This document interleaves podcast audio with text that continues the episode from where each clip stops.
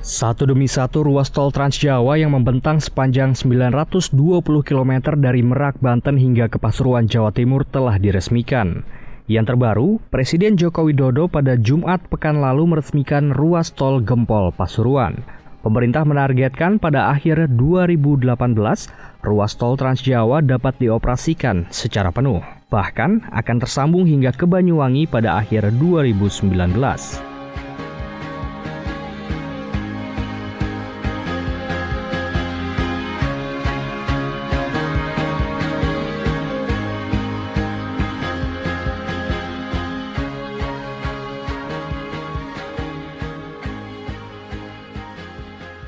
Presiden Joko Widodo mengharapkan jika sudah beroperasi secara penuh, ruas tol Trans Jawa yang akan tersambung hingga ke Banyuwangi akan memberikan manfaat secara ekonomi.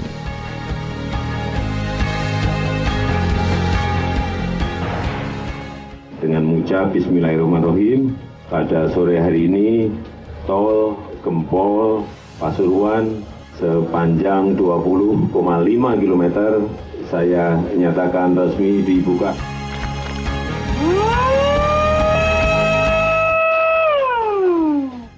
Jadi ini kan investasi dikerjakan oleh investor baik oleh BUMN maupun oleh swasta ya.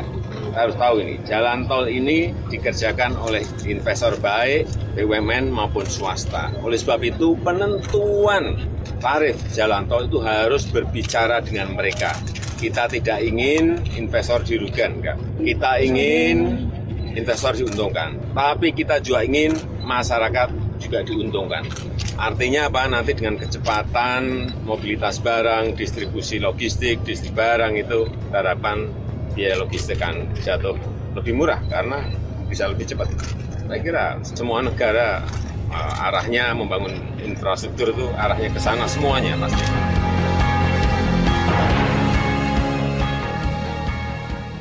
Presiden juga berharap nantinya mobilitas orang dan mobilitas barang serta biaya logistik akan menjadi lebih murah. Namun di sisi lain, mengenai penentuan tarif tol, Presiden mengatakan hal tersebut merupakan kebijakan yang akan ditentukan oleh pemerintah melalui BUMN dan investor swasta. Untuk itu, ia berharap investor maupun masyarakat dapat diuntungkan dengan adanya pembangunan jalan tol.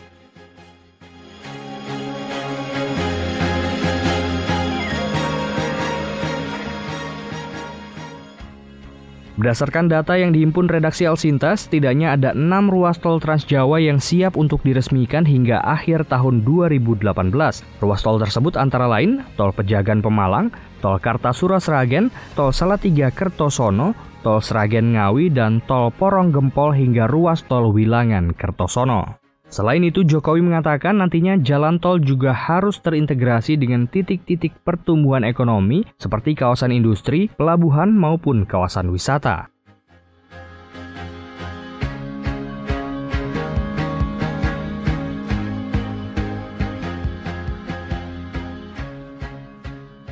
Ya nanti tinggal sambungkan kan, ini luasnya sudah ada, tinggal misalnya ada kawasan industri 20 kilo dari sini, ya nanti ditol lagi ke sana. Sini ada kecepatan, bisa tol atau bisa jalan biasa, sehingga ada integrasi dengan kawasan-kawasan itu. Misalnya ya yang mau kita bangun, Pelabuhan Patimban, nanti terintegrasi juga dengan ini. Hanya kurang tambahan ke sana berapa kilo?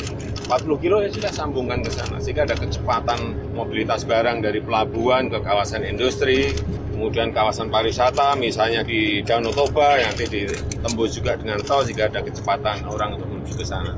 Dari Kuala Namu Airport misalnya, yang non tol pun juga akan kepakai karena ini hmm, pertumbuhan ekonomi kita ini jelas. Jangan lupa coba dicek yang jalan non tol juga masih penuh juga.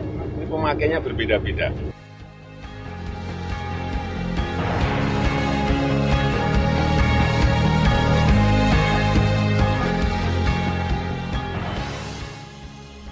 Ekonom Center of Reform on Economics atau CORE Indonesia, Peter Abdullah menilai terkoneksinya Pulau Jawa melalui tol Trans Jawa memberikan dampak bagi perekonomian.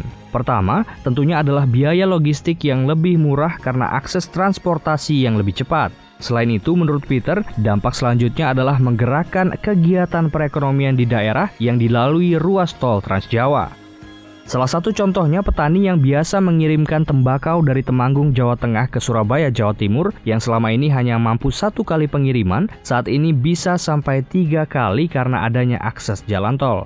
Namun demikian, dirinya memberikan catatan dampak positif dari pembangunan infrastruktur tersebut juga harus diikuti dengan koordinasi dengan kementerian terkait untuk mengintegrasikan jalan tol dengan titik-titik pertumbuhan ekonomi agar manfaatnya bisa dirasakan semua pihak. Misalnya, Kementerian Pertanian bisa membuat program yang dapat meningkatkan produktivitas hasil pertanian dengan adanya jalan tol tersebut dan meningkatkan harga jual hasil pertanian. Kementerian Perindustrian diharapkan juga bisa mengembangkan kawasan industri bersama-sama pemerintah daerah setempat.